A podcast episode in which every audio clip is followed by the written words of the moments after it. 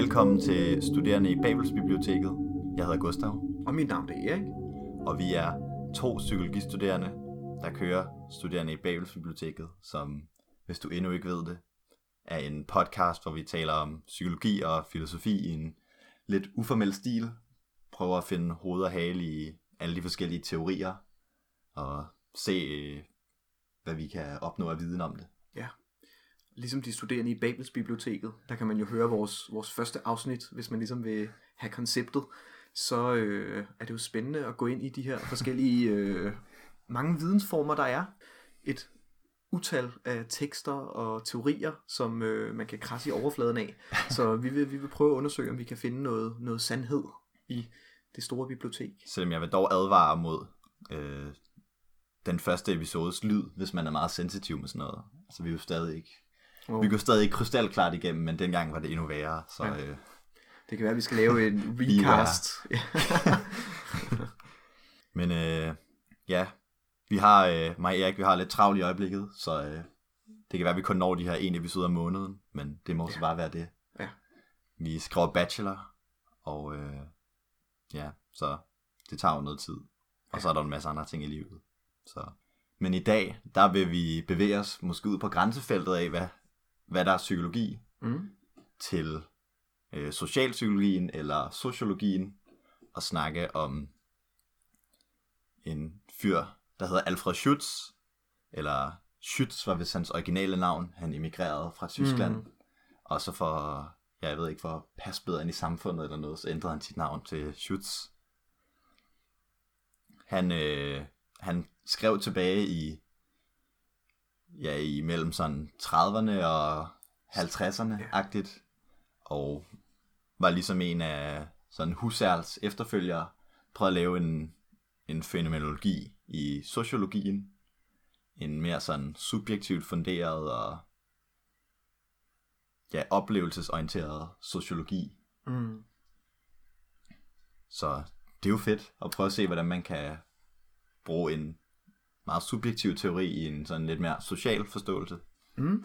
Og vi har valgt at tage udgangspunkt i den tekst, der hedder Den Fremmede, som øh, vi blev præsenteret for på første semester på, eller i socialpsykologi, og som vi kan huske gjorde et rigtig stort indtryk på os. Det var en, en rigtig god tekst, så, så den tænkte vi vil ville genlæse, og simpelthen prøve at se nu, hvor man er kommet til øh, 6. semester, se om øh, det var anderledes at læse den igen, og, og der var nogle nye ting, vi lagde mærke til. Så Det vil jeg sige for vedkommende ja til alle de spørgsmål. Ja. Så det er helt klart en anbefaling herfra. Og ja, vi har jo læst alt muligt øh, siden da anden, altså fænomenologisk teori, som i virkeligheden synes jeg gør det lidt nemmere at forstå, hvad, sådan, hvad Schutz egentlig prøver, og mm. hvad sådan, hvordan man ligesom kan kategorisere den her tekst. Mm. Fordi ja, vi har jo ikke så meget sociologi, som nogle gange gør det lidt svært at forstå sådan, hvad skriver en tekst som den her så op imod. Mm. Altså sådan, Ja. det virker så Ja, Ja. Det virker så sådan fornuftigt, pointerne, at man slet ikke sådan for... Det er tit dernede, når man kigger ind i et felt, som ikke er ens eget, at det er svært at se sådan uenighederne, eller Mm. altså nærmest apropos lidt den fremmede, men, Ja, ja. men hvordan det her ligesom kan være Mm. forkert. Men hjælper helt sikkert at have ja, beskæftiget sig med noget af det andet, fænomenologi og Ja. Og vi kan jo til sidst lige gennemgå, hvordan det er, at, altså hvad var vores indtryk af teksten, øh, før vi genlæste den? Altså hvad var det, vi begge to huskede ved den? Og hvad er det, som vi så ligesom har fundet ud af nu ved at læse den igen? Hvilke nuancer er det, der, der ligesom er gået op for os? Og faktisk på den måde måske illustrerer Schutz pointe med fremmedhed. Ja. Og processen, hvor man går fra at være ukendt i en given situation, til lige pludselig at have taget den til sig Ja. i sin måde at fortolke verden. Ja. Og vi kan jo starte med, at altså, øh, hvad er det, Schutz han prøver at forsøge at gøre i det her socialpsykologiske øh, essay, som han skriver? Det spørger du mig om. Ja, det spørger jeg. Jeg kan også godt selv svare. Jamen, øh, han, altså, han skriver, at han... Altså, teksten opererer lidt på forskellige planer.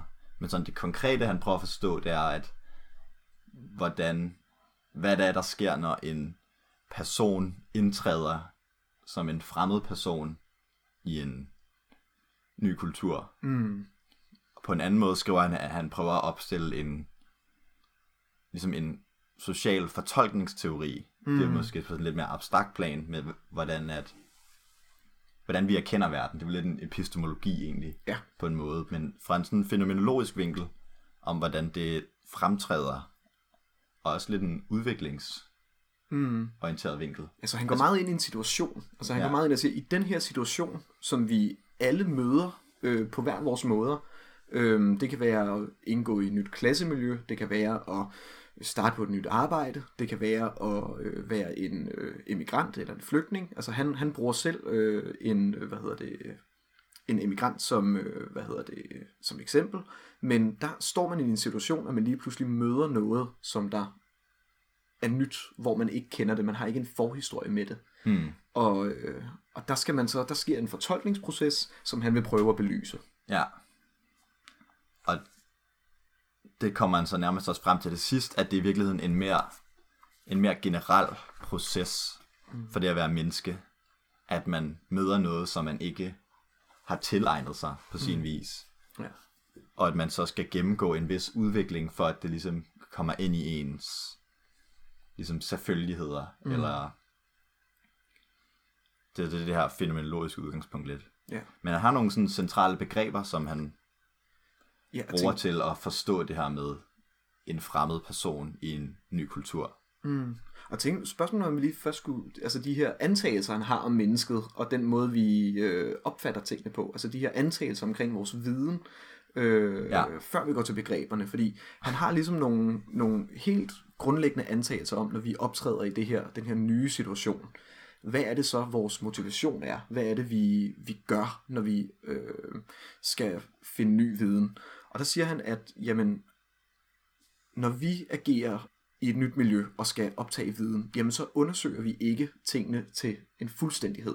Vi søger ikke absolut viden, men vi søger øh, sådan en mere generel viden og mere anvendelig viden. Så han kommer selv med et eksempel, hvis man står og bruger en, øh, jeg tror det er en hårtørrer, eller sådan han bruger, jamen så, øh, så står vi ikke og overvejer, hvordan den her hårtør fungerer inde i med dens elektroniske forbindelser og dens mikrochips og øhm, hvad der ellers eksisterer i den. Vi bruger den mere på sådan en pragmatisk, handlingsfokuseret, praksisfokuseret mm. måde. Så det er den ene antagelse. Ja, Og så altså det er vel, ja, at mennesket er ikke interesseret i, i alle henseender at opnå sådan en sand erkendelse. Ja. At vi er pragmatisk væ- et handlende væsen. Mm. Og det er jo måske meget i tråd med, ja, sådan pragmatisk, fænomenologisk teori, at vi ligesom ikke først og fremmest er sådan et, et erkendende væsen, men mere et, et kundende væsen, eller et handlende væsen, agtigt. Ja. Det betyder, at vi, altså det tillader os at kunne agere, selvom vi ikke har fuldstændig viden. Han siger også senere hen, at jamen, vi antager simpelthen, at metroen eller toget, det kører næste dag, næsten lige så sikkert, som solen står op. Ja, altså, jeg tror øh, endda, han skriver mere eller lige så sikkert. Ja, lige så sikkert. Øhm, og det er, øh, og det kan vi jo sige, det har vi jo ikke øh, viden om, men det er sådan nogle antagelser, vi tager og gør, når, når vi skal handle, øh, mm. og det er universelt. Derudover en anden ting, som der også er vigtigt, det er det her med, at vores øh, viden kan være usammenhængende. Altså det behøver ikke at være logisk stringent, og det er ikke noget, som der generelt bliver bemærket, at øh, ens øh, forskellige øh, vidensformer er usammenhængende, fordi han ligesom øh, han prøver at komme med en model for, hvordan at, det, øh, at vores viden eksisterer, vores interesser, i de her sådan, billede af et topografisk kort. Og det kan vi måske lige gå lidt ind i. Altså, altså jeg forestiller mig, når jeg læser det, ligesom når man når man ser sådan et kort med sådan højderygge, altså hvor man ser, her er der en bakke, og her er der en endnu højere bakke, og, og så ligesom der, hvor de her bakker er, det er sådan det, der har betydning for det menneske, som har det givende topografiske kort. Mm. Så det er lidt den måde, jeg forstår det. Det er, jeg synes, det er et meget godt billede på, ja, hvordan vi ligesom anskuer vores oplevede verden, mm. eller hvad man kan sige. Og der har altså hans billede, hvor at de ting, der er mest relevante, jamen det er ligesom højderyggende på det her kort. Og de ting, der er mindre relevante, det er så dalende. Og det er jo noget, der hele tiden kan udvikle sig. Altså, det er jo en mm. fortløbende proces, hvor det er, at du sidder i en samtale, så er der nogle ting, der er relevante, og så flytter du dit fokus, du flytter din opmærksomhed, så er det lige pludselig nogle andre ting, der er mere relevante. Og... Når cocktail party effekten den indtræder. Ja. Og du lige hører øh, dit navn blive sagt i en samtale bag dig, så er det lige pludselig sådan svært nogle gange at holde fokus på dem, du rent faktisk snakker med. Og sådan mm. noget. Så ændrer dit topografiske kort så, så er der lige pludselig samtalen bag dig sådan bliver forhøjet på kortet. Ja. Og det, som du rent faktisk er i gang med, måske falder i betydningsniveau, og lidt bliver mere en baggrund for den mm. figur, som optræder bag dig. Det er, hele, det er jo sådan lidt figur-grund ja, ja. tankegang. Og det han ligesom bruger til at, øh, sådan som jeg forstår, hvorfor han bruger det her billede, men det får at sige, at vi kan godt have selvmodsigende tanker eller meninger, som vi ikke bemærker, og som der øh, egentlig, hvis du sætter dem op i et logisk argument, er virkelig modsætningsfyldt. Øhm, men lige så snart du skifter din opmærksomhed, lige så snart det her topografiske kort ændrer sig, så bliver du mindre bevidst omkring mm. de øh, selvmodsigelser, der er i din, øh, hvad kan man sige, i din, altså for eksempel, øh, man kunne tage et eksempel, at man må ikke øh, gøre folk ondt. Og så har vi jo alligevel øh, et straffesystem, hvor man sætter folk i fængsel, øh, som man jo på en måde frihedsberøver folk. Og det kan man jo sige, det er jo to ting, der i hvert fald i nogen grad går imod hinanden. Man kunne sikkert godt komme med et argument, der nuancerer det en lille smule, hvor at man kunne sige, at jamen, det tænker vi ikke over i dagligdagen, at vi faktisk overskrider den her, øh, den her viden, den her mening, vi har om, at man ikke må gøre folk ondt, fordi at der er det noget andet, der er i fokus. Ja. Så det kunne være et eksempel. Ja, så vi har lidt nogle antagelser om det menneskelige subjekt, som at det først og fremmest er et sådan et handlende subjekt, mm. ikke først og fremmest erkendende, og at subjektets viden ikke nødvendigvis er sammenhængende og logisk stringent, mm. men at den er rettet mod at kunne fungere i et, i et samfund eller i sit daglige liv. Ja. Og de, øh, de antagelser er ret vigtige for de begreber, som Schutzer bruger til mm. at lave den her tolkningsmodel, øh, fortolkningsmodel af nye situationer. Ja, og det er i virkeligheden bare lige for at ændre noget andet.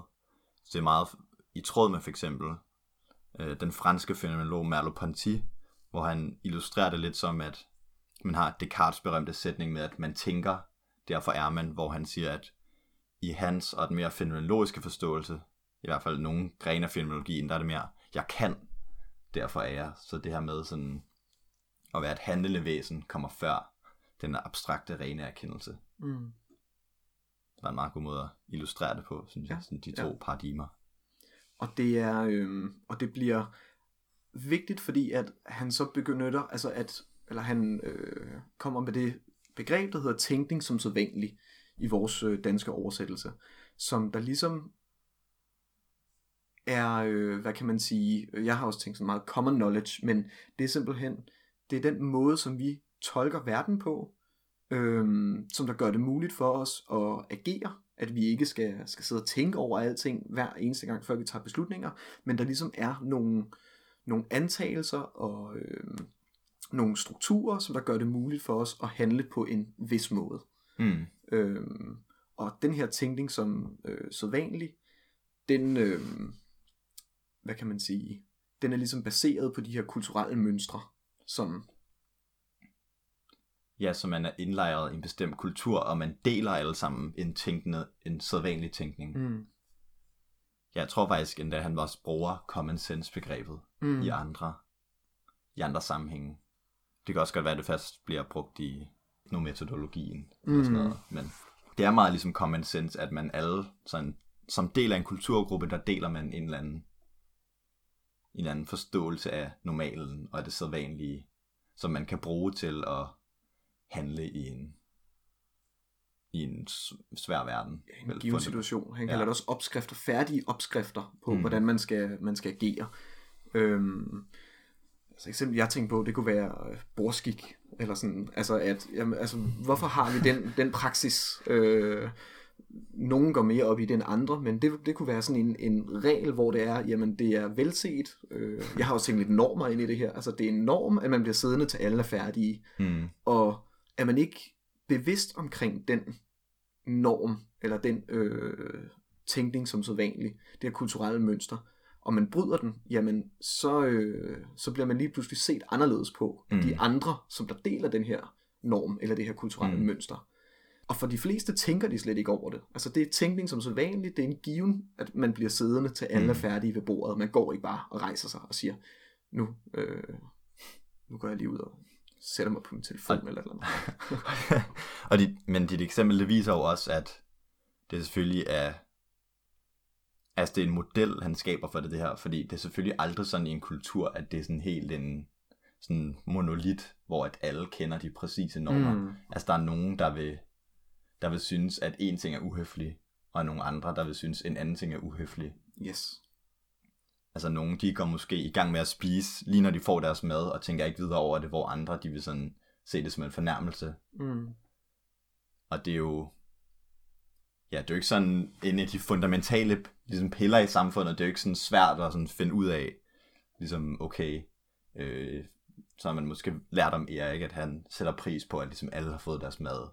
Og så venter man i den situation, hvor en anden måske er lidt ligeglad, og så Mm. det er ikke sådan en fundamental antagelse i kulturen, Mm. men der er alligevel sådan lidt, der er jo, alle har deres individuelle Mm. livshistorie også, Ja. som selvfølgelig skaber variation. Og han siger også, at altså, selv individer har forskellige ting at gøre det på, og så er der gruppeniveau. Det er sådan, jeg tolker det, at på forskellige grupper har forskellige måder at gøre det på, og så er der nogle ting, der er mere delte, altså sådan på sådan mere øh, Ja. nærmest nationalplan. Det bruger han ikke det ord, men det er sådan, jeg, jeg tænker det. Ja, ja. Det er sådan, altså, det er etablerede normer i hele samfundet. Mm. Øhm, og de kan så differentiere ned i grupper, det kan differentiere ned til Mm. individuelle. Ja, Og det er også lidt vigtigt det her med, hvad er individuelt, og hvad er typisk. Øhm, fordi det er jo noget af det, som den fremmede ja. måske kommer til at have svært ved. Øhm, Så det her den fremmede lidt kommer ind i billedet. Ja. Og vi kan lige en sidste ting, jeg tænker, det der med, hvad kræver de her forskellige kulturelle mønstre? Altså, øhm, så nu har vi de her tænkning som så vanligt, de her kulturelle mønstre, som der er opskrifter på, hvordan vi, vi agerer mm. i en Mm. given situation. Og i en social kontekst, det er også vigtigt, det er socialt. Fordi er vi alene og ikke sociale, så behøver vi egentlig ikke at agere øh, på den måde. Fordi det også handler om, hvordan andre tolker os. Men de kræver de her sociale mønstre, øh, at der er en social kontinuitet. Altså det vil sige, at de må ikke bare skifte hele tiden. Fordi så, så, giver de jo ikke, så er du ikke en færdig opskrift på, hvordan du skal Nej. agere. Der skal være et, eller andet, et vis form for stabilt samfund, ellers så giver det ikke rigtig mening. Ja, ja. Siger han også, at vi skal kunne stole på dem, som der ligesom overrækker de her sociale øh, eller kulturelle mønstre til os. Mm. Øh, på en eller anden måde, de skal have noget, noget ethos. Altså, det skal være nogen, vi stoler på, og nogen, vi... Altså forstår du det som sådan, nærmest som vores forældre? Altså sådan, Ja, vi skal have sådan en eller anden form for socialisering, Mm. sådan som børn, eller i vores udvikling. ja eller øh, skolen, eller øh, en god kammerats familie. Altså, jeg tænker, Mm. det vil for på en eller anden måde sige, at det, du kommer ind i et nyt miljø, gør ikke bare, at du automatisk optager Ja. den her, øh, Ja, det er rigtigt. det her kulturelle mønster. Mm. Øh, det skal ligesom være nogen, som du på en eller anden måde er socialt forbundet med. Ja. Øhm, ja, det er rigtigt. sådan så vi ikke bliver kameleoner, der bare lige så snart vi er i en ny situation, mm. så bum.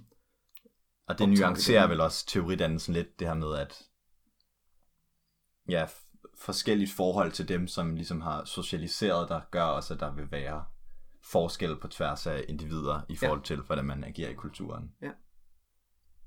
Det, det tror jeg også. Øhm, så er der øhm, en tredje ting, det kræver, det er, at når du skal handle med de her givende øh, færdige opskrifter, jamen så skal det være øh, nok bare at vide noget om det. Altså, han, han laver sådan en skildring mellem viden om og kendskab til noget. Og hvis du ved, hvordan din hårdtør fungerer med al dens elektronik indeni, så har du kendskab til den. Hvis du bare bruger den og anvender den, så er det viden om. Så det er sådan en mere generel funktionel viden. Er sådan viden omkring den. Jeg forstod ja. ikke helt først, hvad, altså hvorfor. Jeg ville sådan intuitivt tænke, at kendskab, det var mere sådan Ja. ja. vagt. Ja, Og sådan, okay, jeg har viden om den. det lagde jeg Så- også mærke til. Okay, jeg har viden om hårdtøjeren. Hvad, Ja, hvad vil det ja. sige? Det vil sige, at jeg måske ved, hvordan den virker. Ja. Men det er altså omvendt. Ja, han bruger det omvendt. Det stussede jeg også over. Jeg troede først, at han blev introduceret Jeg ved det. ikke, måske det er en klodset oversættelse fra tysk. Ja. Eller så igen, det kommer jo fra William James, tror jeg, han skriver, så det er, så nok fra engelsk. Jeg ved ikke, hvad det Mm. Ja, jeg ved ikke. Det Nej, er nok. nej. Det er jo svært at oversætte de der Ja. sådan meget øh, Ja. små forskelle. Men altså, jeg tænker, det jeg tænker, hvorfor han bringer det ind, det kan jo være for eksempel i akademia måske. Ja. Altså, der er det, eller i ingeniørkundskaben, der er det ikke nok at have en viden om noget, eller altså Ja. ja. en, en generel viden. Der skal du ind og vide de specifikke, mm. hvordan tingene fungerer. Så der kan du ikke bare bruge de her kulturelle mønstre til på en eller anden måde at støtte dig. Det vil nogen så måske argumentere imod. Måske specielt i akademia, men det ved jeg ikke. Øh. Men ja, her er det sådan en abstrakt erkendelse, der er formålet. Ja. På en eller anden måde. Øh, og så at øh, det fjerde er, at socialitet er centralt, har jeg hurtigt kogt det ned til, og det er det her med, at det skal være en social sammenhæng. Mm. Mm. Øhm, Han skriver også lidt om det her med, at der skal være et sprog, som er socialt, og som man ligesom mm, kan bruge til at kommunikere med andre. ja. Fordi ellers så... Ja, jeg, jeg ved ikke helt, hvilke konsekvenser det vil have, hvis man ikke har det. Det er jo lidt svært at forestille sig Ja. at leve i et menneskeligt samfund uden sådan et socialt sprog, men Ja. det Spørgsmålet giver jo er, meget god mening. om man kan bruge bare tegn, altså den udvidede Ja. sprogforståelse. ja, det gør det nok. Øhm, fordi at så, så kan du også få adfærd med, og det her med, jamen din adfærd kan også på en eller anden måde sende et signal til andre, Mm. fungere sprogligt øh, Ja. og informerende. Så, Og der er jo også nogle Wittgenstein og ligesindede, der siger sådan noget med, at man kan ikke engang have et privat sprog. Altså sådan, det giver ikke nogen mening, fordi ja, der er ikke noget betydning. Det er bare, der er ikke nogen sådan fortolkningsproces for nogle parter. Det er bare noget, du, mm, det er sådan, så ophører det med at være et sprog, hvis det er privat. mm, at der vil altid være en eller anden form for tolkning, uanset, ja. ja. Så Ja. ja. Men, og så kommer den fremme ind i historien. Og det er jo så en eller anden person, som har været et andet sted før, og så nu lige pludselig er i en sammenhæng med folk, de ikke kender. Mm. folk i en anden kultur på en eller anden måde. Og den her person vil så løbe ind i en række problemer. Jeg tror, han beskriver det som, at de vil falde ind i en krise, Mm. når de ligesom har været i kulturen. Den her person har jo ligesom alle dem i den nye kultur også haft en tænkning som sædvanligt før fra sit gamle sted, og ligesom en måde at have nogle selvfølgeligheder, som der var sande der, og alt det der. Det er jo bare ja, to forskellige grupper, og så en fra den ene gruppe kommer over i den anden. Mm. Men det de så oplever, det er, at deres gamle tænkning som sædvanligt ikke længere er tilstrækkelig til at begå sig i det nye fællesskab, i den nye kultur, fordi at alle de andre medlemmer af den kultur jo har, er, ligesom er koordineret på en helt anden måde. Mm. De ved ligesom, de har nogenlunde den samme tænkning som sædvanligt. Ja. Og på den måde bliver det svært at agere for den nye. Jeg tror, vi kan lige dø, altså, gå ind i det med koordineringen, at den her, de her kulturelle mønstre tillader en koordinering, hvor at man, uden at skulle bruge særlig meget energi eller tænke over det, så ved man, hvad folk mener, eller hvad deres øh, intentioner er, ud fra deres adfærd, hvis man ligesom har kendskab til det kulturelle mønster. Øhm, så det er ikke bare en, hvad kan man sige, en proces, som individet bruger til at, øh, at hvad kan man sige, klarlægge verden og skabe motivation og rettighed. Det er også løsningen på den sociale integrationsproblem Så, fra altså, Svend Mørk. Ja. Rip. men altså, det, det gør, at vi kan forstå hinanden, og han siger, at ofte det her med, at vi antager, at øhm, med de her kulturelle mønstre, at hvis vi, altså vi bør agere øh, under de her, eller kulturelle mønstre, undskyld, vi, vi, hvis vi agerer under de her kulturelle mønstre med en given adfærd, så ved vi også, øh, hvad for en motivation, der ligger bag. Så vi kommer lidt tilbage, eller han kommer tilbage til kortmetaforen. Han siger, hvis du skal gå fra A til B på et kort, så skal du både vide, hvor du er, og hvor du skal hen. Mm. Og når vi så ser nogen, der for eksempel øhm, har en adfærd, at de, øh, lad os sige, de rækker hånden op i klassen, øh, jamen så har vi alle sammen ligesom en, en antagelse, en tænkning som sædvanligt om, at vi kender deres motivation. Vi ved, at jamen, de vil måske gerne øh, gøre det godt og have en god karakter, eller de øh, vil gøre sig umage. Der er selvfølgelig nuancer Og i den det her. person kender også sin egen placering på kortet. Ja. Er det ikke også meget det? Jo, jo. At den fremmede ved måske, hvor de skal hen, men de ved ikke, sådan, hvad deres rolle i Mm, det nye fællesskab er. Ja. Så derfor kan man heller ikke komme derhen, hvor man skal, for man ved ikke, hvor man selv er. så, og det med, når man altid ved på det her sociale kort, hvor man selv er, og hvor de andre er, fordi man kan aflæse og fortolke deres, deres øh, hvad hedder det, handlinger, jamen så kan man koordinere adfærd. Og hvis man ikke har den her viden omkring, hvilke motivationer ligger der bag, mm. så har man lige pludselig svært ved at indgå i hele den her koordinering. Mm. Og på en eller anden måde bliver sat en lille smule udenfor. Øhm, altså, der virker virkelig som, ifølge Schütz, til at være sådan en kaskade af kriser, der på forskellige måder hænder for den fremmede. Ja, der er, der er det her med, at deres egen, personens egen øh, ligesom tænkning som så vanligt, ikke er tilstrækkelig for at begå sig, mm, og man ved ikke, hvor man er. Og at, at man så heller ikke kender den nye tænkning, altså man har ikke tilegnet sig den måde, som de andre de andre tænker på rent intuitivt i kraft af deres væren i kulturen. Og det som en, der så bliver endnu mere svært for en fremmed person, det er, at, at den her ting, som så vanligt som Schütz i starten af teksten beskrev, er fyldt med de her paradoxer og mm. information, der bliver udeladt, og ting, der egentlig ikke rigtig giver mening for andre.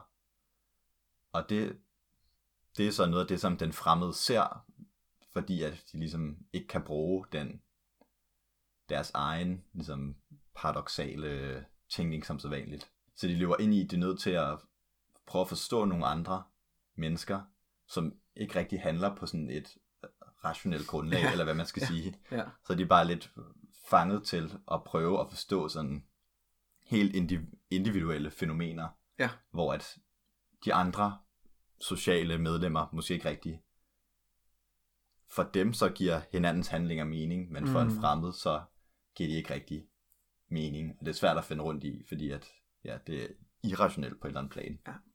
Og han skriver ret flot, at øhm, altså det her med, når en fremmed møder en gruppe af nye mennesker, så har man ikke, altså man kan aldrig dele den samme forhistorie, men man kan dele nutiden, og man kan dele fremtiden. Og problemet er, at det er jo på en eller anden måde vel socialisering. At de andre har ligesom socialiseret de her kulturelle mønstre, og ved, hvordan hinanden handler. Og som du siger, det kender den fremmede ikke, og kan derfor opleve en krise, når de lige pludselig overhovedet ikke ved, hvad der er op og ned i det sociale. Altså mm. Den socialitet, der sker. Øhm, og det betyder, at han skriver, at den fremmede på en eller anden måde bliver sådan objektiv, der står udenfor og kigger på den her gruppe af mennesker, mm. der agerer ret irrationelt, fordi de har socialiseret alle de her øhm, kulturelle mønstre i deres fortid, og lige pludselig bliver det så grund til konflikt i nutiden øh. Mm. for den fremmede. Ja, også, altså, han kommer med sådan et ret godt konkret eksempel, synes jeg, med hvordan, hvornår man kan løbe ind i problemer som fremmed. Det er for eksempel, at du sidder i tog, og så kommer togkonduktøren hen til dig og hvad er din billet, og en, bare alene i sådan et simpelt møde mellem dig og en, det implicerer selvfølgelig, at man overhovedet ved sådan, hvad et konceptet tog og en togkonduktør, det kan være, at billetsystemet fungerer helt anderledes der, hvor at, der hvor at, øh, man som fremmed kom fra. Men man ved ikke, hvad der ligesom er individuelt gældende for togkonduktøren, og hvad der ligesom er generelt gældende for typen en togkonduktør. Mm. Så hvis det er den første, man har set, så har de måske en særlig hat på eller noget. Og man ved ikke sådan, er det bare det individ, som bruger den her hat, mm. eller er det togkonduktører som type, Ja. der bruger den her hat. For alle andre, der er det bare en selvfølgelighed, at der kan de med det samme se, hvad der kendetegner personen som togkonduktør, og hvad mm. der kendetegner personen som individ. Så det er sådan et af de ligesom, konkrete problemer, man løber ind i som fremmed. At man ved ikke, hvad der er typer, det er også en Schutz begreb, og hvad Mm. der er et individuelt fænomen, der ligesom skiller sig ud fra den type. Ja. Så det er sådan hele kategoriseringen af verden Mm. bliver svær at navigere i. Ja. Selvfølgelig afhængigt af, hvor fremmed, ligesom, lad os sige, at vi nu mødte nogle væsener på en anden planet. Mm. Det ville være et sådan ekstremt tilfælde af fremmedhed. Ja, ja. Og altså, jeg tænker også, altså nu det her møde med togkonduktøren er jo så et ret simpel social interaktion, men Ja. man kan næsten forestille sig, når man kommer ind på en ny arbejdsplads, og man ved ikke, når folk gør noget, er det her sådan, bare sådan, alle gør, eller er det den specifikke person, der gør det? Altså, mm. det er virkelig, øh, det er nok noget, vi tager for givet i høj grad, det her med, at vi kan skelne de individuelle og de typiske ting fra hinanden, hvor at, at det kan bringe stor usikkerhed. Hvad er Ja. det egentlig, der er for langt af mig at gøre det her? Er det, er det noget øh, stå og snakke ved vandposten på arbejdet? Er det de tre, der gør det, øh, fordi de har en kultur omkring det? eller er det noget, hvor at alle bare er velkomne? Ja. Og så kommer der lige pludselig usikkerhed omkring, at man, hvad man skal gøre. Og Ja. hvis man så går op til de her tre mennesker, som der altid står og taler alene ved vandposten, og de kigger mærkeligt på en, jamen, så har man lige pludselig forbrudt sig mod det kulturelle mønster, Og så ved man heller ikke-. Ser de bare naturligt mærkeligt på folk, eller er det sådan unikt, den måde, de giver mærkeligt på dig? Ja. Og, og det, er jo, det er jo det problem, at, og det er jo specielt for den fremmede indvandreren, som man bruger øh, her, men han siger jo, at det er et generelt fænomen, vi alle sammen møder hele Mm. tiden i forskellige grad, når vi møder nye ting. At, at vi ved ikke helt, hvordan vi skal forstå det, det vi møder. Og en helt tredje krise, som Schutz beskriver, det er så, at man ved at blive opmærksom på de uoverensstemmelser, der er i andres, ligesom sædvanlig tænkning, at man så også, det går op for en af ens egen sædvanlige tænkning, i virkeligheden også hviler på et sådan grundlag, som man ikke kan retfærdiggøre, eller som der ikke rigtig Mm. giver mening for folk udenfor. Og så har man lidt sådan en krise, hvor at det er svært at stå på noget helt fast grundlag. Så der er i virkeligheden, der er, sådan, der er kriser på mange planer. Det Mm. i gang sætter mange forskellige processer at være ny i en, en eller anden kontekst. Ja, der er både den akutte krise i, at man står over for nogle mennesker, hvor at man måske gerne vil gøre et godt indtryk, eller gerne, altså det er jo også en af præmisserne, man gerne vil være en del af den her sociale gruppe Ja. ja. over en længere tid. Hmm. Altså det gør han lige klar til at starte med, at det handler altså ikke om, at man, man lige møder nogen hurtigt, øh, og så, øh, så man videre igen. Det er, Han er god til at lave sin metodiske reduktion, ja, og ja, undgå den, den farlige ontologiske reduktion, Ja. hvor han reducerer alle møder Ja. mellem fremmede og ikke fremmede. ja, fordi det, det er det ikke. Altså det er ikke, øh, du står ikke i den her krise, når du møder en kasseekspedient, og øh, er lidt i tvivl om, I er på samme bølgelængde og så videre.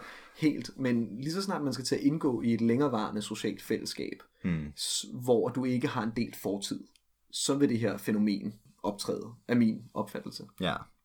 Og i den mere generelle fortolkningsmodel, hver gang du som subjekt møder et eller andet, som du ikke kender, mm. som du gerne vil have en længerevarig relation med. Ja. For eksempel øh, teorier om non-lineære systemer i forbindelse med EEG-målinger. nu må vi se, hvor, hvor tæt det bliver. Ja. Nej, men og så også øh, og så den der eksistentielle krise, der bliver beskrevet, når du så finder ud af, at din egen tænkning, altså for det første, du har ingen idé om, hvor du er i det her sociale netværk. Mm. Du har ingen idé om din position. Ja, min tidligere kultur havde ikke forberedt mig godt nok til det her, at Ja. jeg sådan... Ja. Ja, og, og den gav en nok en eller anden for, forventning om, hvad den nye gruppe var, som viste sig heller ikke at være sand. Mm. Altså hvis Mhm. nu jeg skulle bo i Frankrig de næste... Hvis jeg besluttede mig for at emigrere til Frankrig, Mm. så er der jo nogle forestillinger om Frankrig i, fra Danmark, Ja. som jo vil vise sig at være mangelfulde. Mm. Næsten, ja, um, det vil de jo nok. Ja, ja. Og så, øhm, altså, så, så det er de her forskellige kriser, som den fremmede oplever i mødet med den nye gruppe. Altså både akut krise og mere eksistentiel krise. Og samtidig er der også det, at der det jo er en fortolkningsproces, altså det her. Så det er, den er på en eller anden måde bidirektionel. Det er jo både den fremmede, der møder gruppen, men det er også Mhm. gruppen, der møder den fremmede. Så øhm, kommer Schutz med nogle dynamikker, der kan opstå, når den fremmede ligesom har svært ved at aflæse de her grupper. For eksempel det her med, hvad der er typisk og hvad der er individuelt. Mm. At der kan komme nogle, nogle forestillinger om, at altså, man ikke forstår, hvorfor at den fremmede ikke forstår de her nuanceringer, som man selv tager øh, som selvfølgelige. Ja. Ja, der er, der er den her lidt uheldige dynamik, hvor at at den, ligesom den herskende gruppe, majoriteten, eller hvad man skal, skal kalde dem, at der er en tendens til, at der er lidt sådan utilfredshed fra dem, over at den fremmede ikke ligesom sætter pris på den kultur, som de har været, Mm. som de har lavet den fremmede ligesom indtræde i. Fordi at det er jo for dem, at det der ligesom virker i hverdagen, det der det der tillader alle mulige ting, og ligesom en gave, som, Mm. som, som de har fået til at kunne agere i verden på en fornuftig måde.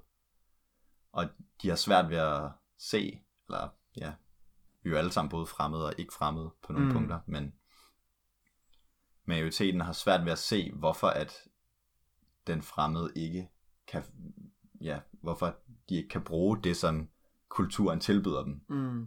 Og, ja, og det kan de jo ikke, fordi at de selv kommer med deres egen teknik som sædvanligt, og ikke bare sådan kan forstå, hvordan det nye inkonsekvente system giver mening. Mm. Og også det, at de måske er bedre til at se de selvmodsigelser Ja. i, i de systemer, altså øh, og kulturelle mønstre, som der er etableret i gruppen. Øhm, for det er noget, der ligesom er taget for givet, og det fungerer egentlig altså, øh, rimelig godt for gruppen. Altså det, det har fungeret i noget tid, det her. Og lige pludselig kommer der en udefra og kan sige, her er der nogle uoverensstemmelser, fordi det ligesom lige pludselig ikke bliver taget for givet mere. Hmm. Øh, det bliver mere komplekst. Og, øh, og det kan være problemfyldt, og også sådan måske lidt øh, provokerende for, for gruppen, som der jo egentlig har noget, som der de synes, der fungerer godt. Og det på en eller anden måde gør jo også, at jamen, ligesom motoren ved udvikling, altså generelt, altså af systemer og af, øh, af mennesker, sker vel så, når man møder noget fremmed. Altså når man møder noget, hvor at man lige pludselig ikke tager det for givet, ikke tager altså de simple, lette øh, antagelser, men lige pludselig skal til at dykke ned i nuancerne mm. og det komplicerede. Øh, Ja. Hvad er det, der står i det der, øh, i Valsiners, jeg kan ikke huske den originale teoretiker, om det er Werner måske. Mm, Men udviklingen starter med differentiering, og så øh, ja, ja, og, hierarkisering og artikulering. ja, ja. Det er altid noget, der sådan bliver, bliver smadret først og skilt fra Ja, hinanden. også Og så, Ortogenesis, Ja. ortogenetiske øh, Lov. Ja, ja, det tror jeg. Ja, ja. Og det er det jo, er jo noget lidt lignende, der, der sker her. Ja. Så, så det er sådan, øhm, altså på en eller anden måde får man opfattelsen af, at altså det her det er konfliktfuldt for individet, og det er Mm. konfliktfuldt for gruppen også øh, til dels. Og lidt, ja, lidt tragisk. Ja, men det er noget, hvor det faktisk også er øh, der, hvor at der kan ske noget udvikling, fordi at, altså, at der er noget, noget frugtbart i mødet med det fremmede. Hmm. Øhm, det er der, hvor udvikling sker. Ja. Det giver jo egentlig lidt sig selv. Altså, hvis, Ja, hvis, Det er virkelig øh, sådan, det er meget common sense på en måde, men jeg ved ikke. Måske er det selvfølgelig, fordi han har skrevet det. Det er blevet optaget i kulturen. Ja. Den her dejlige teoridannelse. Ja. Og det er jo noget, man godt kan øh, igen måske tage lidt for givet, øh, men altså hvis altså på den måde, altså jeg tænker, at ofte er mødet med noget fremmed, altså noget, man faktisk ikke forstår. Det er vel også på en eller anden måde lidt angstprovokerende, Ja. eller altså ubehageligt, Ja. fordi at man lige pludselig har svært ved at vide, hvordan skal man agere, eller øh, hvad skal man tænke, mm. altså, øh, og det er jo der, hvor man nogle gange får skubbet nogle af sine egne holdninger, når man møder folk, der har en, en fremmed holdning, eller Ja. ja, altså, øh, hvor at har man bare interaktioner med folk, som der på en eller anden måde deler præcis det samme kulturelle mønster, jamen, så er det, så er det svært rigtigt at nå der, hvor det er, man begynder at se de grundlæggende mm. selvmodsigelser.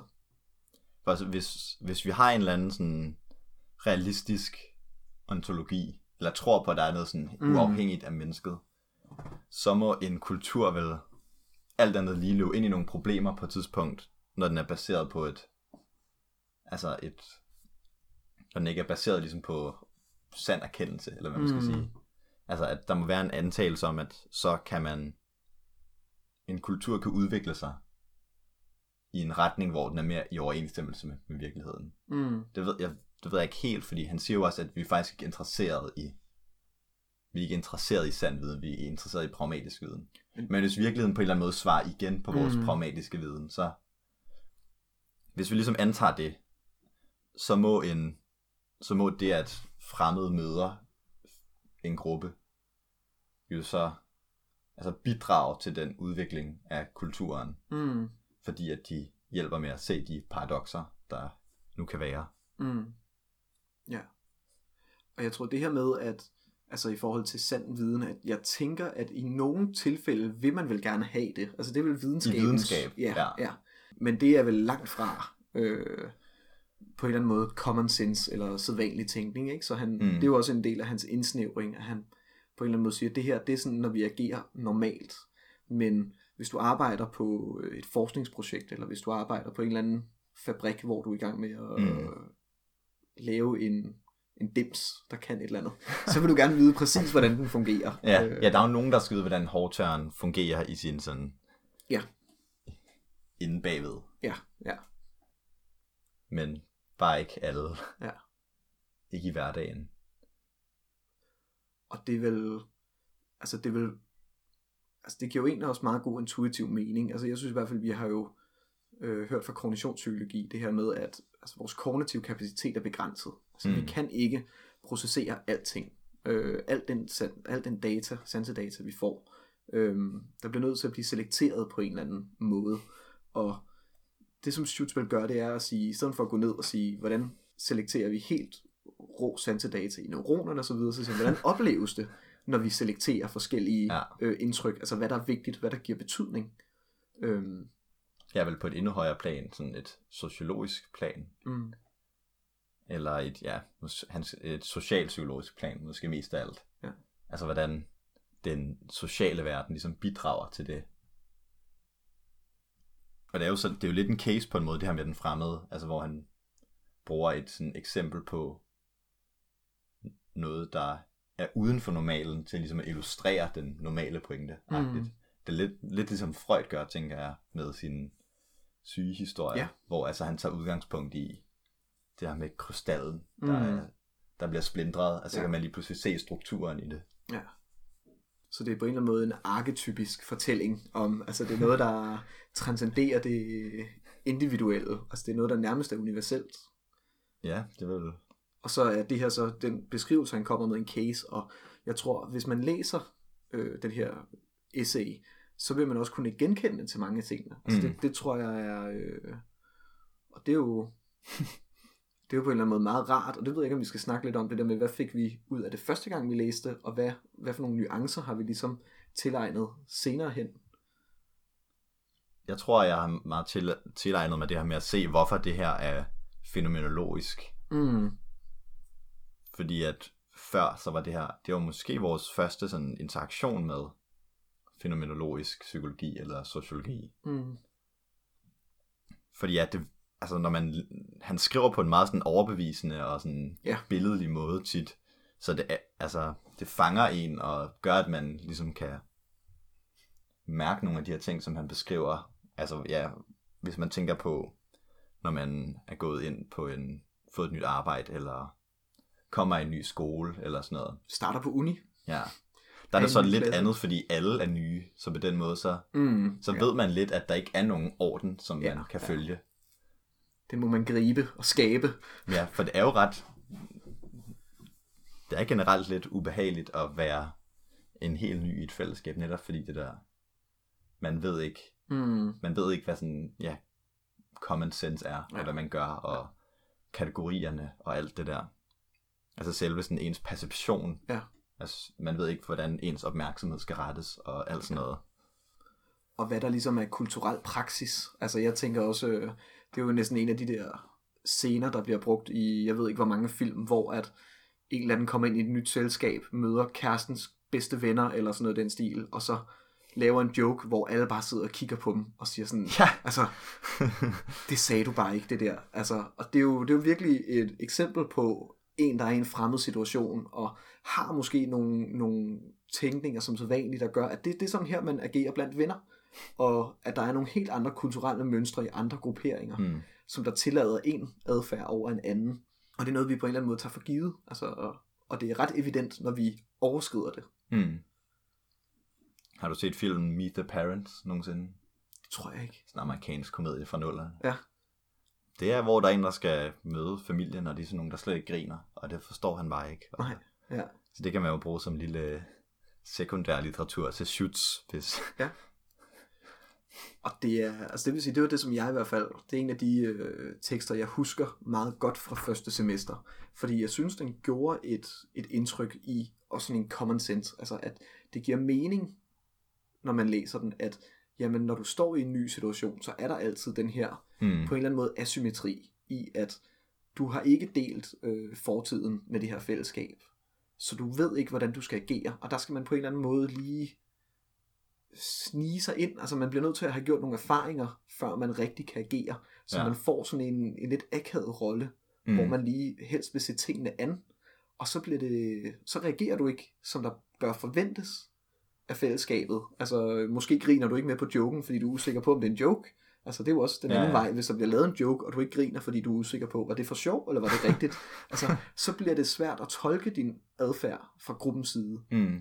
Så Det er måske en lidt nærmest frigørende tekst, eller sådan meget praktisk tekst at læse for mange mennesker, tror jeg, fordi at ved at man bliver opmærksomhed, opmærksom på, at det her, det er sådan en generel dynamik, øh, som måske er mest ekstrem, ja, hvis man immigrerer til et andet land, mm, men også er gældende, når man får et nyt arbejde eller lignende. At ved at blive bevidst om den proces, så oplever man det måske som mere okay, at man har det akavet den første, de første par uger på sit nye arbejde, eller Mm. whatever. og også får en større forståelse over for nye personer, hvor man tænker, Ja, hvorfor falder de ikke bare ind sammen med os andre? Altså, øh, hvor man kan sige, at det kan være, at de har været vant til at have nogle meget anderledes måder at gøre tingene på, og det er på en eller anden måde, man bliver nødt til at gøre sig noget erfaring. mm. Og det er jo så også vel et problem, fordi hvis det er angstprovokerende, både for individet, og det er sådan småproblematisk for gruppen at have sådan en fremmed i, men så kunne man godt forestille sig, at det der hurtigt skete, det var en separation eller isolation. ja. Altså fordi, at man vil undgå det her angstfulde. Øh, Ja. Så det er et eksempel på, hvordan, det, hvordan selvreflektionen kan modvirke ubevidst strukturering af Mm. ens oplevelse af liv. Ja. Ja. Lidt som psykoanalysen igen. De har jo meget det her sådan prærefleksive mm, fænomenologerne. Det er så Merleau-Pontis begreb, men det ligger vel meget op af tænkning som så vanligt, tænker jeg. ja, Altså det, der ligesom går før, det er den abstrakte refleksion mm. Mm. i ens hverdagsliv. grundlaget Ja. for tænkningen. Ja. Så. Vil, du gerne, øh, vil du gerne snakke om Magner? Den var du meget øh, passioneret om før, da vi, da vi lige... Øh, Ja, spørgsmålet er lige, hvordan man får det ind. Nu kan jeg ikke engang huske, øh, i hvilken kontekst, men det, der trækker han også på William James, og det er det her med sproget. William Øhm, James, han er simpelthen bare en... Han er simpelthen bare en darling. Ja, altså det kan være, du kan indføre, hvordan var det, han kom ind på sproget? Øh, Schutz. Altså, sproget er nødvendigt for at kommunikere mellem individet og gruppen også. Ja. Og der er også efterladt alle de her sådan, kulturelle genstande, som ligesom udgør en form for fortolkningsramme. Altså Mm. sådan, han skriver, at man vil aldrig være helt ligestillet med en englænder, hvis ikke man har læst Shakespeare på engelsk, Mm. eller sådan noget. Og det er man ikke, og det er fordi, nu har jeg, hvorfor det var, sproget kommer ind. Det er fordi, han prøver at, øh, altså han prøver at vise, hvor kompleks den her sociale interaktion mellem individ og gruppe er. Fordi at sproget er ikke bare sprog. Altså når vi, eller ord er ikke bare ord. Øhm, måden man siger ordene på, øh, præcis hvilke ord i hvilken kontekst har forskellige betydninger. Det Og bare- tænker jeg, det er klassisk Ja. lingvistik. Øh, Og bare små sådan, kulturelle referencer, som man som jeg tror tit man bare sådan bruger, uden at man egentlig tænker over, at det er ret kulturspecifikt, det man mm. taler om. Har en betydning. Ja, Så bag ordene ligger der noget betydning, og der kommer han med altså et ligesom ret- hvis man i Danmark var sådan, ja, sådan lavet en reference til den grimme ælling, eller sådan Ja. den lille pige med svovlstikkerne, eller Ja. sådan noget. Ja, Nå, hvad Hvad betyder sige? det? Jamen, fordi det er det her med, med selve ordene, at han så kommer ind på, at William James har beskrevet, at ord har det, der hedder magner. Øhm, altså, og det er, øh, sådan som jeg har forstået det, det er ulogiske sådan bi-emotioner ved ordene. Så når vi, når vi bruger et ord, så øh, han beskriver det som en halo af, af emotioner omkring ordet, det vækker i os. Og det er ikke nødvendigvis direkte, øh, hvad det hedder, synonymer med ordet. Altså det er ikke, hvis du bruger øh, et ord, så har du et synonym med noget andet. Det er simpelthen nogle følelser, som der ligger omkring ordene. Og Som er sam- sammenligneligt med, jeg gætter på den tomme maven, der er, hvor der ikke er noget, Ja, men ved siden af tekst. ved siden af teksten. Eller hvad? Ja, og, han, og det jeg synes, der var spændende ved det, det var ikke noget, vi diskuterede meget, men det var det, er det med, at han siger, øh, jeg tror det er William James, der siger, at det er de her magner, der bliver brugt til at øh, skabe mening i poesi og i musik. Det synes jeg var interessant, fordi jeg, jeg kan virkelig blive bevæget af musik nogle gange.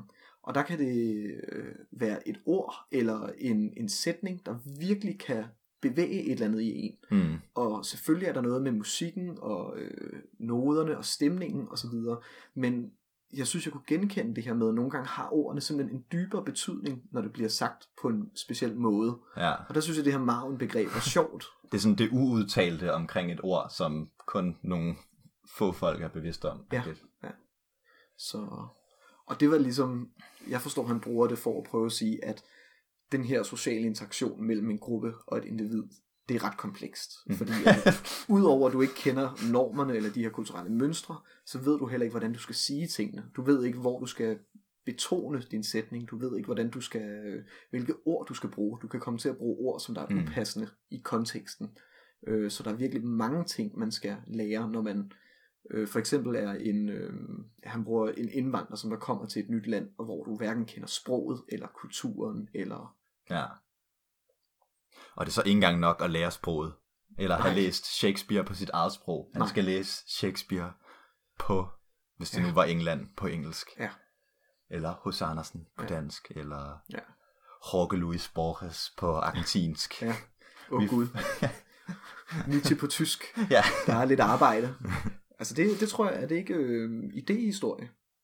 Der bruger man øh, vist tid på at lære sprog, sådan så man kan læse teksterne på øh, originalsproget. Det ved jeg i hvert fald, man Jo, jeg gjorde tror på et også på tidspunkt. teologi. og på teologi, og, ja. og der er også øh, på tysk, for eksempel. Ja. Eller på fransk, der læser man det hele på Ja. originalsproget.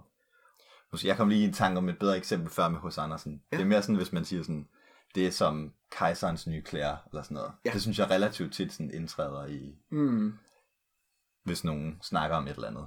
Ja. Han har ikke noget tøj på. At det der, ja, ja, også bare, ja, Og nogen vil forstå, hvad, hvad det bliver betyder. Og nogen vil simpelthen tænke, hvad i hele hulen snakker de om? Og her der er der også ved at opstå lidt, måske på tværs af landegrænser, sådan en, sådan en unge kultur og en sådan ældre kultur, Mm, hvor der er sådan internetreferencer og mm, sådan noget meme ting og alt sådan noget, hvor Ja. at måske en del unge alligevel vil forstå det, selvom der er måske en, der kommer fra Indonesien, en, der kommer Ja. fra USA, Ja. en, der kommer fra Danmark. ja. Og det er jo også altså det, er jo det opløftende i Schutz teksten. Altså det er jo, han, han siger jo direkte, at man kan dele nutiden, og man kan dele fremtiden. Ja. Øh, Er det ikke det her sådan pessimistiske med, sådan, de kommer aldrig til at kunne... Nej, nej. Det er simpelthen, den kulturelle kløft er for stor til, at man kan... Øh, men, men den prøver ligesom at sige, at det er ikke en total øh, glat indføring i et fællesskab, som individet ligesom øh, møder Nej. i sit møde med gruppen. Det er altid på en eller anden måde konfliktfuldt, og kan også være angstprovokerende. Hmm. Netop fordi, at alt, hele den måde, man bare har tænkt om tingene før, lige pludselig falder fra hinanden. Ja. Ja. Har du nogen... Noget, jeg kom til at tænke på, det var ligesom hans kulturforståelse i den her. Mm. At kulturen virker som en eller anden sådan... Ja, opskriftbog, eller hvad det ellers den kalder den. Det er i hvert fald ligesom nogle ressourcer, som individet har til at kunne begå sig i sit fællesskab. Mm. Altså, jeg ved ikke, hvordan man skal forholde sig til det, men det er nok, det er nok noget, man lærer meget mere om på sociologi og antropologi og sådan noget. Men har du nogle tanker om det? Om, er der nogen, der vil være uenige i det, og nogen, der vil være... Ja, det er et godt spørgsmål.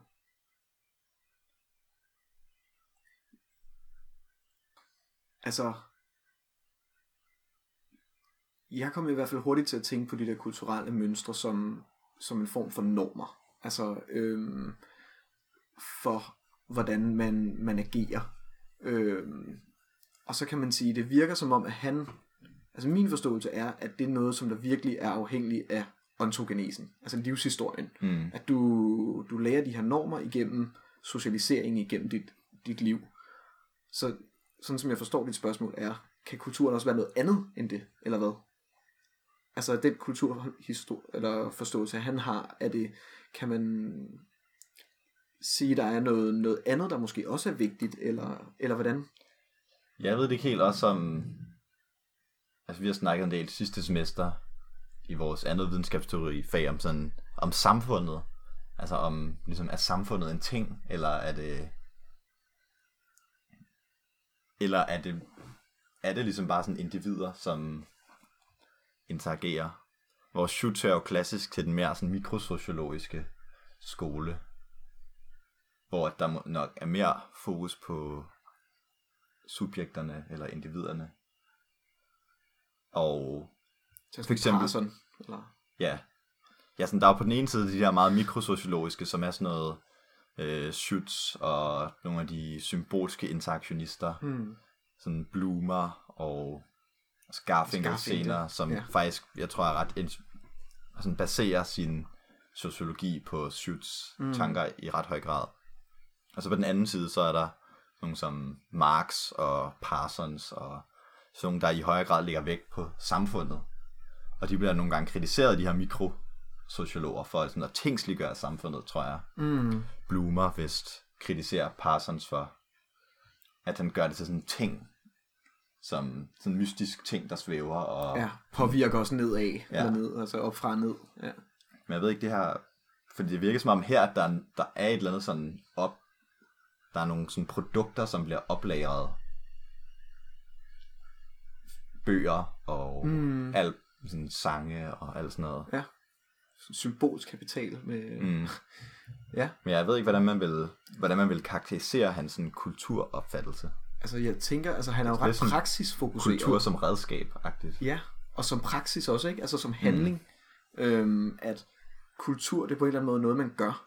Mm. Øh, og det er noget, som, som man koordinerer. Ja. Øh, altså, det er måske, kultur er praksis koordineret. Det minder også lidt om Jerome Bruners øh, sådan narrativ teoridannelse.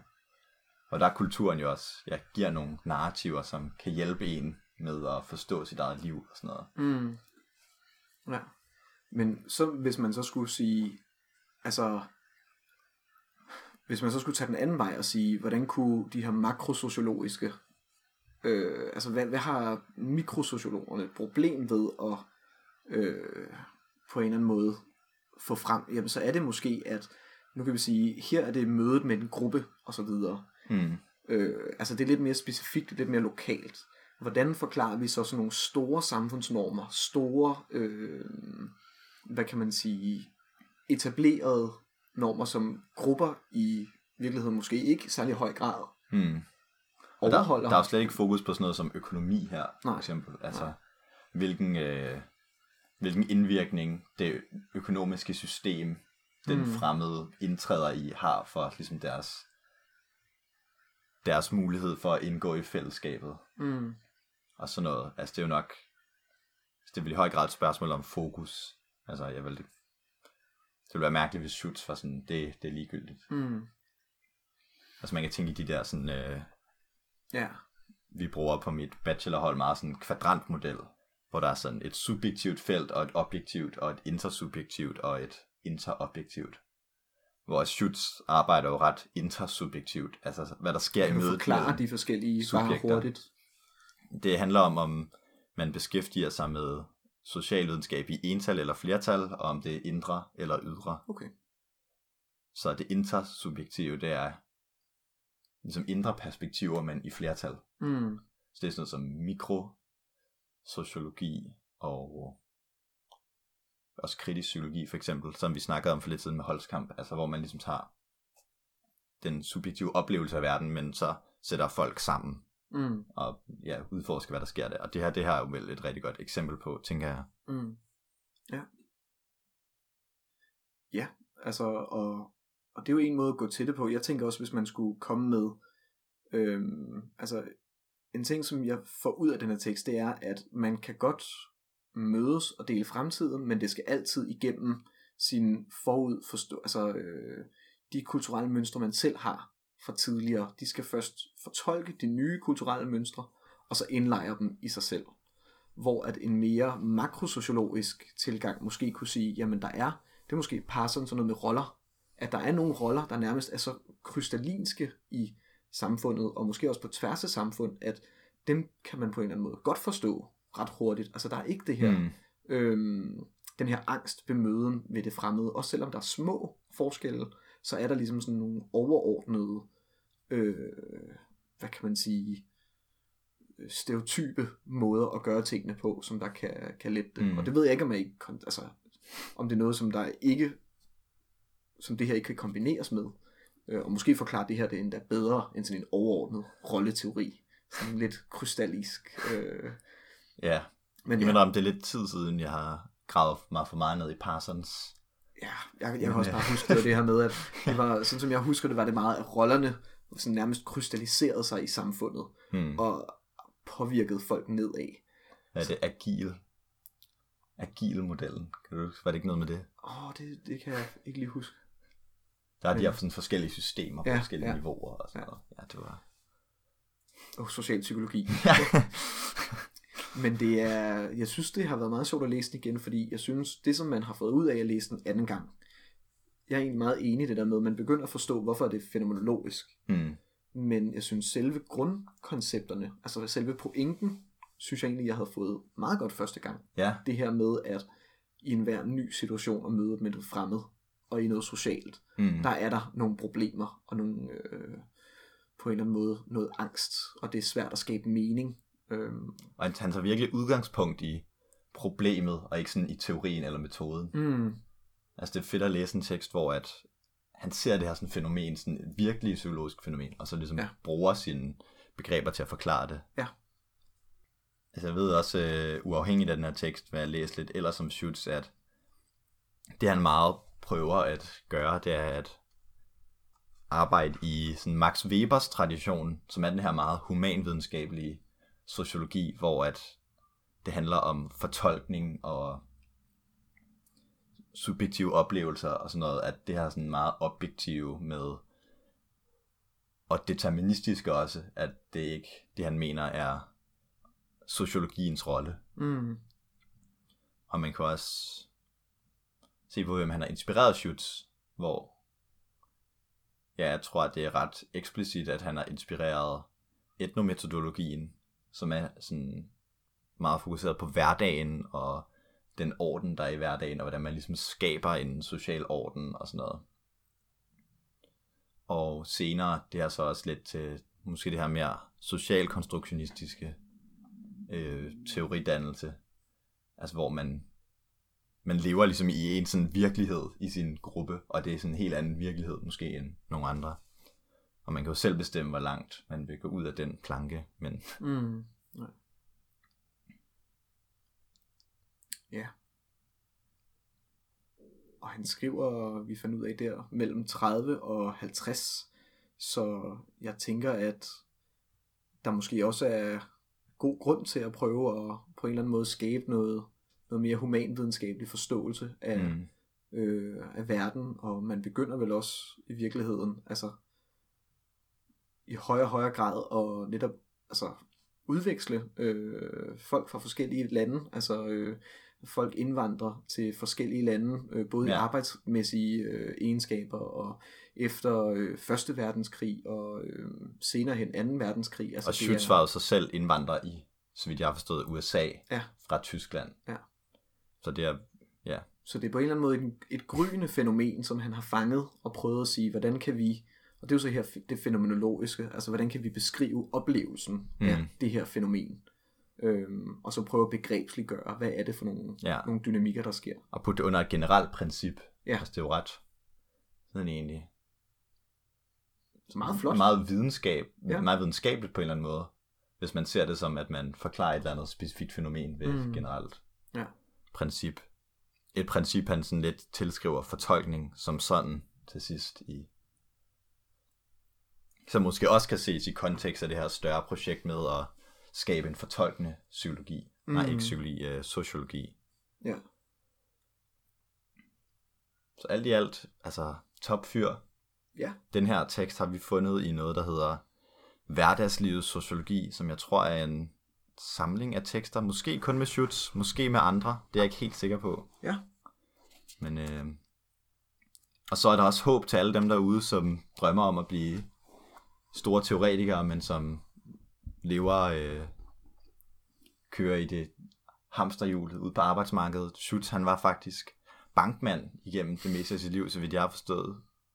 Øh, men skrev så om natten. Om dagen, og sociolog om øh, det. Skrev så om natten de her, øh, de her vilde tekster om en social fænomenologi, og hvordan man kan overføre Husserls transcendentale forståelse af, af ja, subjektets oplevelse og bruge det på sociologien. Så mm. det er jo lidt fedt. Eller også er det trist, det, det ved jeg ikke.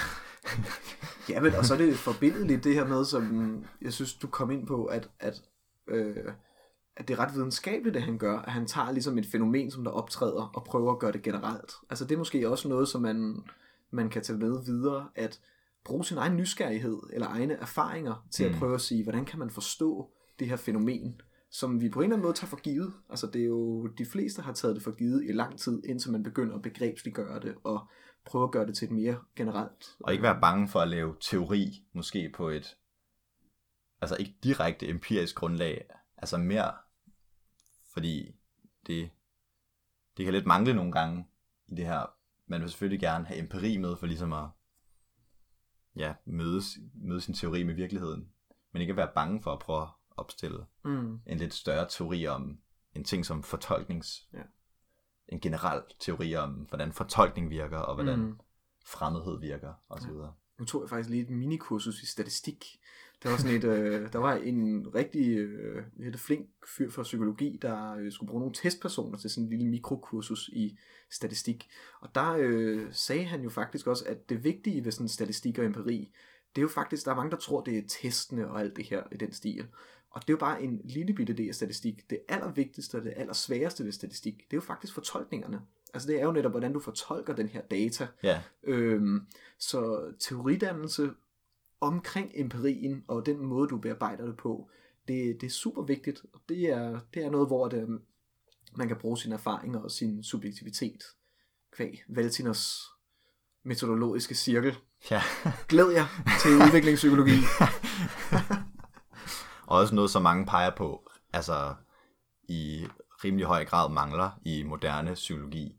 Det er med, at der er nogen, der tør ikke bare prøve at bekræfte det, vi allerede ved igen og igen, eller så ikke engang bekræfte, hvis vi så finder ud af, at det hele er forkert Mm. med replikation og sådan noget. Men vilde bud på, hvordan det hele fungerer i nogle lidt større teoridannelser. Mm. Og også i holdkamp sådan. Ikke bare sidde og finde nogle korrelationer på nettet. Nu men Gustav tændt. Nu... så lav nogle teorier. Ja. Og helt klart anbefale at læse øh, Schultz. Det var spændende tekst, så stor thumbs up herfra. Ja. Så vi er studerende i Babelsbiblioteket, vi vender måske tilbage om et par uger, måske om en måned. Det ved vi aldrig helt, men øh, Vi finder ud noget af af det. det omkring. Ja. Vi prøver at holde kvaliteten. Det kan være, at frequencyen, den, øh, den er lidt svingende. Forhåbentlig bliver vi bedre.